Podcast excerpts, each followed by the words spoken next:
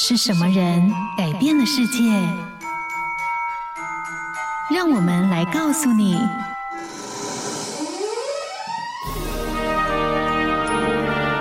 改变世界的一百个人。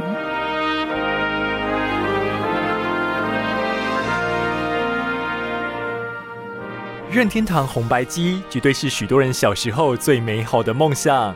而除了经典游戏《双截龙》《魂斗罗》等等之外，最为历久弥新的超级玛利欧兄弟，想必是当之无愧吧。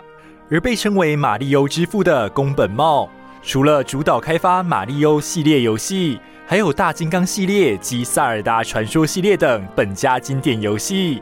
今天就一起来听见现代电子游戏之父宫本茂的故事，看见他的游戏人生。宫本茂出生于一九五二年日本京都的乡村。童年时期，他就在无拘无束的山野间冒险。曾经有次，他发现了一个神秘洞穴，便自己一个人拿着手电筒进入通道，展开一场逃脱洞穴游戏。这次冒险所留下的奇趣幻想，对他日后的游戏创作风格产生了深远的影响。一九七七年，宫本茂从金泽美术工艺大学工业设计系毕业，却找不到工作，整天无所事事。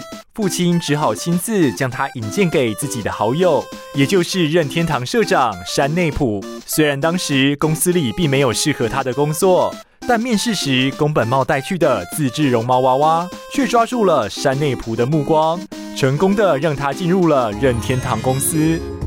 入社第五年，他终于获得了设计游戏的机会，为他在游戏设计界立下根基的第一个游戏。就是以大猩猩木匠和他的女友为主角的简单游戏《大金刚》，而其中的木匠角色，在一九八三年摇身一变成为了玛利欧，在冒险中打败大反派库巴，并救出碧姬公主，搭配任天堂特别设计的红白机，获得了空前的成功，让玛利欧跳进了许多人的童年回忆。创意不断的宫本茂告诉大家。要有好点子，努力之余也要懂得享受人生。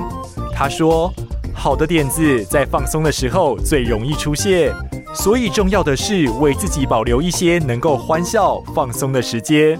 而要把点子抽屉装得满满的，则是需要我们每天每天持续不断的努力思考。听见他们的人生，找到自己的故事。”感谢收听今天的改变世界的一百个人。